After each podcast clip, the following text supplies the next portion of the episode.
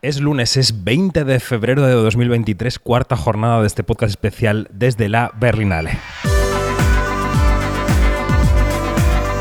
Kinótico, especial Festival de Berlín con David Martos.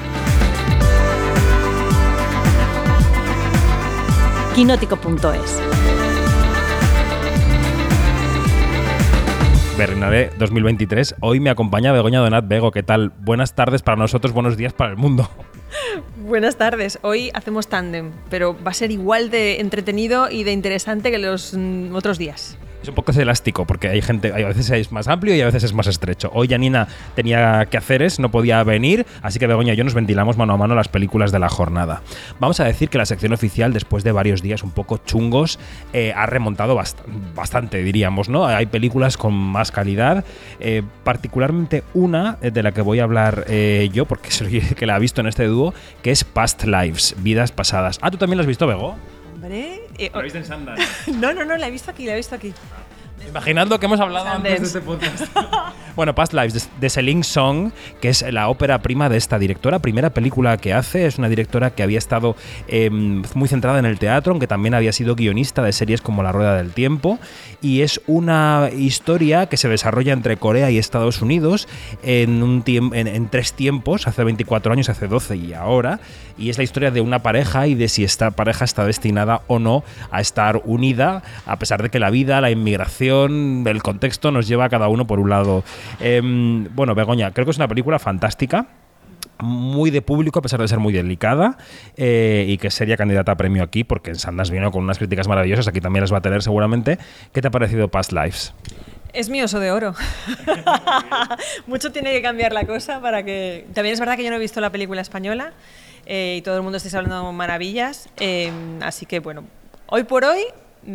para mí es mi favorita con mucha diferencia, y lo que tú estabas diciendo es una película sensible, es una película delicada que respira, que hace respirar a los personajes, que hace respirar los sentimientos, y lo que me parece muy interesante es que es una ópera prima producida por Christine Vachon, que es la gran productora del cine independiente, del cine autoral en Estados Unidos, por ejemplo. Pues ella es la responsable de Todd Haynes, ella es la que cogió de la mano a Todd Haynes, y por eso Todd Haynes ha tenido la trayectoria que ha tenido. Entonces ya viene con ese sello de calidad. Como tú comentabas, después del paso en Sundance había creado mucha expectación, como Berlín, después de que ha estado en Sundance, la programa en sección oficial. ¿Qué hay ahí? ¿Qué joya escondida? Y hemos descubierto que sí, que ahí, vamos, hemos abierto. Si estuviera aquí, ya haría una metáfora más bonita que la mía y hablaría de, no sé, de alhajas dentro de un cofre. Bueno, voy a hablar yo también de un par de películas más de sección oficial. Una no las ha visto Begoña, pero yo las cuento. Ayer, sábado para nosotros, vimos Disco Boy, que es una película de Giacomo Abrucese, protagonizada por Franz Rogowski, que es un actor que ha cogido muchísimo prestigio en los últimos años aquí en Europa, y es una película sobre un inmigrante bielorruso que llega a Francia a alistarse a la Legión para conseguir la nacionalidad y conseguir un futuro, ¿no? Es una película que es una película onírica, que habla sobre la identidad nacional, pero también sobre la masculinidad, tiene una reflexión sobre eso. Yo creo que no es una película perfecta, pero es una película con una propuesta muy interesante que se te queda en la cabeza, y además la música es súper interesante. Y Bego, también la has visto, pero has visto más de lo que yo pensaba. No, quería añadir una cosa, que la banda sonora es de Vitali, y entonces hay un elemento muy interesante en esta película. El director, lo estaba entrevistando hace un momento, nos estaba hablando de la necesidad que tiene el ser humano de que haya algo superior. Entonces hemos estado hablando de que hay una escena que ambienta una discoteca dentro de una iglesia desacralizada. Entonces estábamos hablando de la música electrónica como una manera de evadirse, pero también de una conexión humana, más allá de la raza, del género y de la identidad. Y cómo al final las discotecas se han llegado a convertir, por ejemplo, lo tenemos en La Ruta, nuestra serie de La Ruta, se han llegado a convertir en grandes templos de trance, de elevar el espíritu. Y me parece muy interesante esa capitulación en la película de la guerra a ese templo pagano, que es una discoteca. Otra película de competición que, como Bego la va a ver ahora, voy a intentar no destripársela mucho, que es tampoco hay mucho que destripar, es Ingeborg Bachmann, Viaje hacia el desierto. Es un biopic de esta poeta austriaca que fue muy célebre en el centro del siglo XX, que residió en Alemania, Suiza, también en Italia, interpretada por Vicky Krieps. Es una película, es un biopic, yo diría que bastante canónico, que explora, bueno, como una mujer con un éxito intelectual impresionante, pues tiene que lidiar con las miserias con las que lidiaban todas las mujeres del siglo XX y algunas todavía en el siglo XXI en su casa, en contraste con esa imagen pública, ¿no?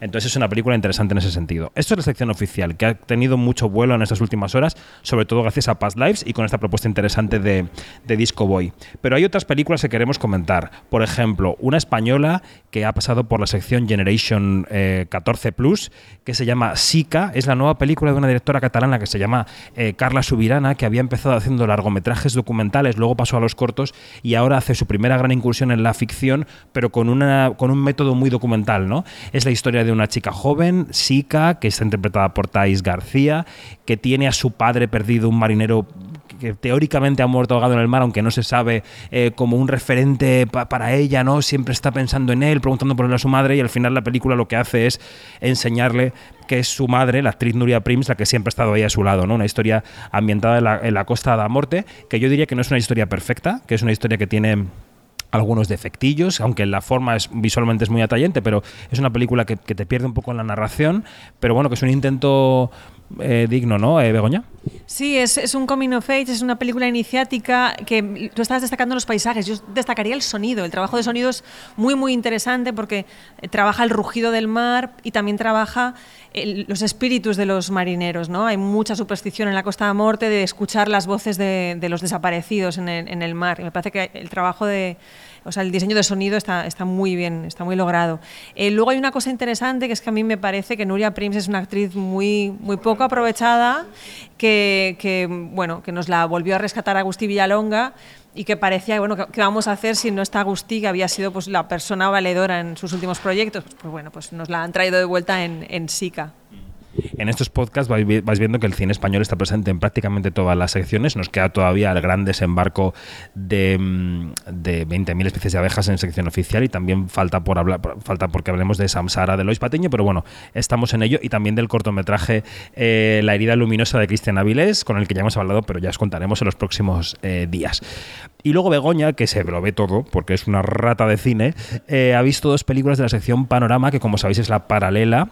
Una es Silver Haze, que está dirigida por Sacha Polak. Cuéntame de qué va esta película y si te ha gustado o si no. Me ha gustado mucho. Es una película que surge de una relación, en la vida real, una relación muy estrecha entre la actriz protagonista y la directora. Ellos ya rodaron una película anteriormente, y en esta segunda película os cuento que la protagonista es una actriz que sufrió un accidente y se quemó gran parte del cuerpo. Y entonces en esta ocasión ha llevado su vida... Desde luego es un alter ego en la ficción, pero ella encarna a una persona que ha sufrido un incendio y cómo le ha afectado en su manera de relacionarse y la rabia con la que ella lidia con la vida. Entonces lo que es muy interesante es que conoce a una chica que ha cometido un intento de suicidio y cómo esa relación las moldea a las dos para el futuro. La coprotagonista es Esme Creed, que es hija de Samantha Morton, aquí una nepo baby, pero... No nos quedemos con ese dato, aunque es culpa mía por haberlo sacado. Esta chica ya hizo una serie que se llamaba Hannah, en la que ya dio muestras de que tiene mucho talento, y en esta nueva película se reinventa, no tiene nada que ver con el personaje de aquella serie que era Thriller, y creo que va a tener una carrera muy interesante a la vista. Y la otra película es Femme, en castellanizado, Mujer en francés. Es de dos directores, de Sam H. Freeman y de Nathan Stewart-Jarrett. También está en Panorama. ¿Esta película qué es y por qué tendríamos que verla si es que crees que tenemos que verla? Tenéis que verla. Tenéis que verla, ya vamos a dar el titular, porque acuña un nuevo género en el cine, que es el thriller de venganza queer. Oh. Entonces sus directores lo que decían es que ellos echaban de menos en las películas que son thrillers, independientemente de que sean de venganza, echaban de menos a personajes queers en personajes protagonistas. A mí eso no se me ocurre en Serpico, hay algo ahí, pero creo que no es realmente el protagonista de esa venganza. Y es la historia de una drag que es asaltada por un tipo pues, que está en un grupo de amigos y lo hace más bien para lucirse delante de sus amigotes, y luego casualmente se lo encuentra en una sauna.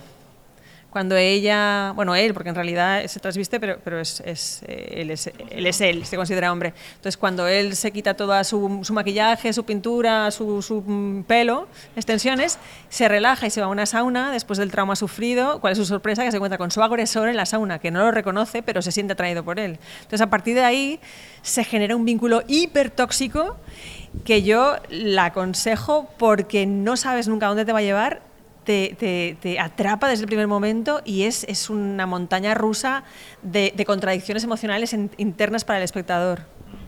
Pues propuestas de la sección Panorama, que en este festival a veces se está superando a la sección oficial, aunque hoy, con esa excepción de Past Lives, es verdad que los Oscars se han echado en brazos del cine hecho por personas de origen asiático en los últimos años. Mirad lo que pasó con Parásitos. Este año toda la vez, en todas partes, está muy fuerte. Bueno, no descartemos que Past Lives, que es una criatura de Sundance, acabe llegando como película indie a los Oscars el año que viene, o que dé más guerra en esta temporada de premios. Pues Begoña Donat, muchísimas gracias por este podcast de urgencia. Vámonos al cine. Muchas gracias por no hacerme spoiler de la película que precisamente voy a ver ahora. Que es la de Ingeborg Bachmann. Yo me voy a ver Golda, ese biopic de Golda Meir, protagonizada por Helen Mirren. Ya os contaremos mañana. Adiós.